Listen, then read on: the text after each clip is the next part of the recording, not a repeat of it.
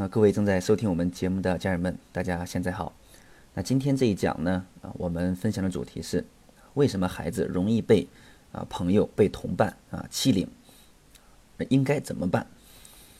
呃，我们在呃前两讲我们讲过啊，这个在学校里面被同伴欺负啊，呃，是孩子厌学、不愿意去学校的啊一个原因之一，包括呃我们的孩子啊经常欺负别人。那有可能也是因为啊，之前经常被别人啊欺负。呃，我在呃年前啊寒假的时候，在我们的小班的动能营上，一个六年级的啊男孩，他呢就是啊每隔上半天，就一定要跟别人发生一些争吵啊，一定要去跟别人啊在那大声的嚷嚷啊。然后呢啊，当我跟他聊完天之后啊，才发现啊，那这个孩子。他是怎么样？他是故意的，就老师跟他聊天啊，他都懂啊，聊一会儿都都都挺好。但是呢，他他总要隔半隔隔半天呢，要跟别人发生冲突，而且呢，呃，跟别人发生冲突之后，还问我们其中一个老师，他老师啊，刚才我在那吵架啊，有多少人关注我啊？然后呢，当我跟他聊天的时候呢，啊，他说他是在六年级的下半学期就辍学了，辍学之后呢，啊，经常就跟着这个呃十六七岁的这个。呃，十四五、十六七的，已经辍学的啊，就在外面上天天，呃，比如说晚上去那些什么呃迪厅玩啊，或者是呃别人打架的时候叫他一叫他去啊，他说站站场子就能呃赚个三十四十啊，然后天天就就是这样子啊。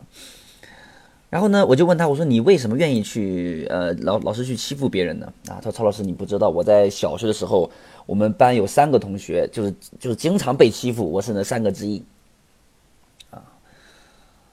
所以呢，啊，这个孩子他是在之前经常的被啊这个班里同学被同伴欺负，所以后来呢，啊厌学辍学，跟着这个呃外面已经辍学的十四五、十六七的孩子们在一起呢，啊有了胆儿了，所以呢，啊反过来他就觉得自己啊突然找到这个组织了，要去欺负别人啊，包括那个在嗯刚过完年。两个星期，然后呢，我跟一个初初二的孩子去聊天，嗯，他呢也是经常在学校里面啊打架，啊，经常跟别人打架。我说这个呃，你这个你经常去跟别人打架，发生这个冲突，我说这个呃家里面，比如说呃父亲啊母亲啊，有没有说对你谁管理比较严？然后，因为我我我猜到，一般这样的行为，其中一个原因一定是家里面父亲和母亲啊太过于严厉的这样方式。然后我问完我问完呢，当我问完之后啊，这个孩子呢就跟我说，还用手势给我比比喻了一下啊，就小的时候啊，他父亲呢经常揍他，啊揍他最狠的时候能一脚能踹他。啊，他给我比划了一下，大概能踹出个三四米远。所以他跟我说：“说曹老师，我在外面跟别人打架呀，或者欺负别人呀，就是因为在在家里老老爱打。那我那我也不能还手，也打不过我爸，那出去只能找一个比我弱的，我能欺负得了同学欺负他。所以看啊，这就是一个这个这个学学校里面啊正常出现的一些这个欺凌的现象。所以我们来分析一下啊。”如果你的孩子也面临这样情况呢？为什么呢？那我们先要从自身上面去分析原因。那一般这样的孩子，嗯，第一呢，他一般是具有这个懦弱、顺从啊、内向以及孤僻等的性格特点。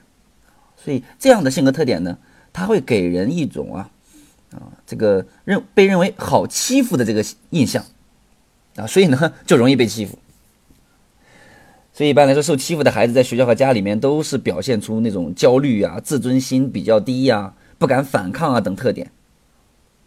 所以呢，这个受欺负者呀，往往被认为是弱小的，打不还手，骂不还口，啊，他们被欺负时不敢反抗，啊，之后也不敢告诉老师和家长，啊，所以这不仅给这个欺负他的人呢，提供了一种不需要担心啊受罚的这个发泄方法，啊，还给他们提供了一种奖励，啊，也就是说，嗯。从这个欺负别人的这个行为上获得了一种这个凌驾于这个别人之上的一种成就感啊，所以就更加导致了欺负者这个更加频繁且肆无忌惮的进行欺负。那那接下来我们就要问了，那为什么孩子这个性格特点是懦弱、顺从、内向及孤僻呢？那怎么形成这样的特点呢？啊，那那一定是这个家庭的父母的教养方式，对吧？太过于这个严厉，太过于这个严格、苛刻、控制啊。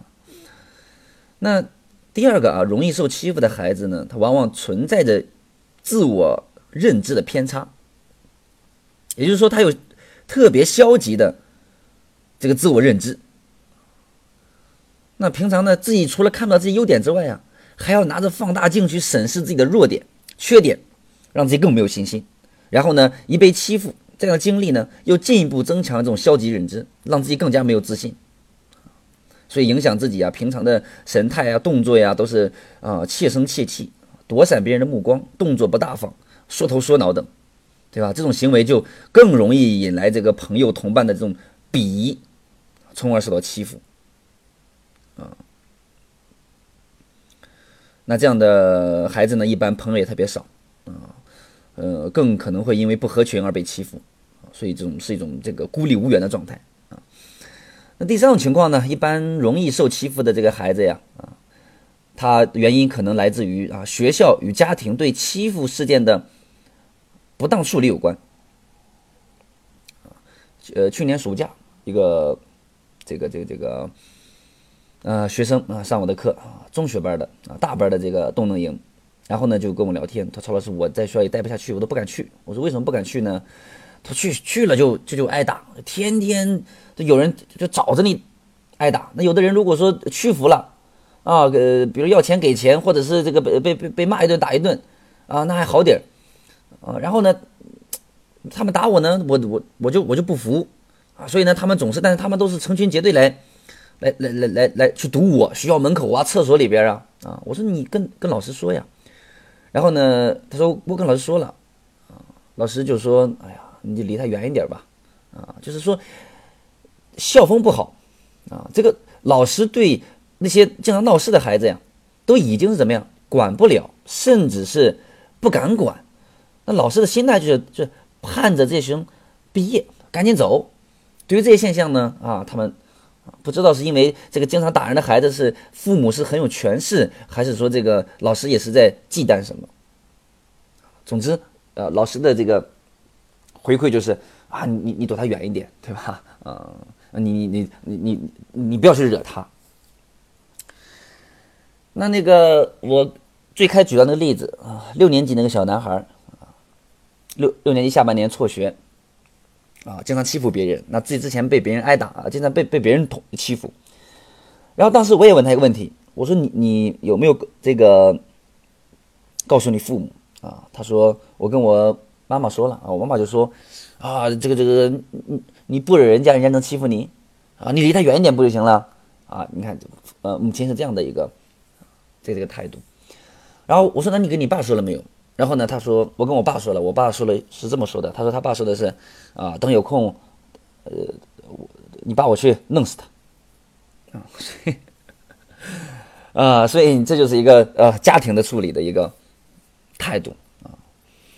所以你就会发现这样的情况导致孩子最后啊厌学辍学，跟着一个呃跟着这种这种这种感觉比较有安全感的这个这个群体组织在一起，那会就是就会做这样的事情，啊啊，所以。当孩子受欺负了啊，或者欺负别人了，对吧？我们作为呃父母啊，一定要处理的，一定要这个啊恰当处理，跟学校也做好良好的这个沟通沟通，对吧？啊，也不能说受到欺负了。像我去年八月底去这个保定的一所中学讲课啊，校长跟我说到啊，在前年他们两个同学打架，最后导致了父母。双方父母各叫了一帮人冲进学校，保安都没拦住，最后报警了。那这样的处理方式更不恰当，那孩子不不更以后更更容易在这个打架当中，除了没有吸取到教训，还可能会去滋生一些什么样的心理？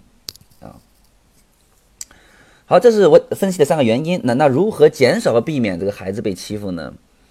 呃，那给大家提几个建议吧。啊，第一个就是啊，我们要去呃改变孩子对自我认知这种消极或者是压抑。那怎么改变呢？那我们要去发现孩子闪光点呀，及时表扬和鼓励呀，对吧？给孩子去布置一些力所能及的任务，让孩子在这个过程当中获得成就感，提高自尊心和自信心。第二个建议就是在一些活动当中，我们要培养孩子勇气、坚强的性格和灵活应变的能力，对吧？改变自己给别人带来这个这种好欺负的形象。你比如参加一些什么亲子活动啊、对抗性的比赛呀、啊兴趣小组啊，对吧？夏令营啊，比如说来参加我们新宇的这个动能营啊，对吧？社会实践呀，等等等等。啊那这个第三个建议就是，我们要去引导孩子怎么样去交朋友，对吧？你你怎么跟朋友相处啊？提升人际交往的能力呀，啊，怎么这个融入一些好的同伴群体？怎么拒绝一些不良的这个这个朋友圈呀？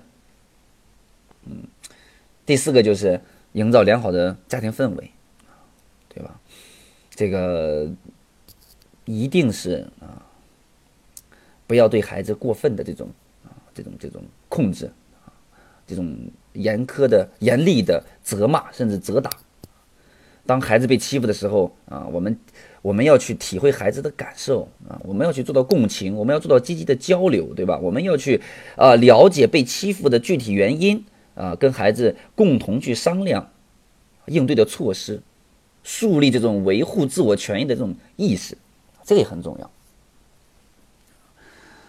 嗯，好，那今天这一讲就讲就分享到这里啊，重点给大家分享，尤其进入青春期啊，这种同伴啊，融入一个小圈子、小群体啊，被欺负啊，交际的呃这样的问题啊，啊，希望大家可以啊有收获。好，今天的分享就到这里，我们下一讲再见，谢谢。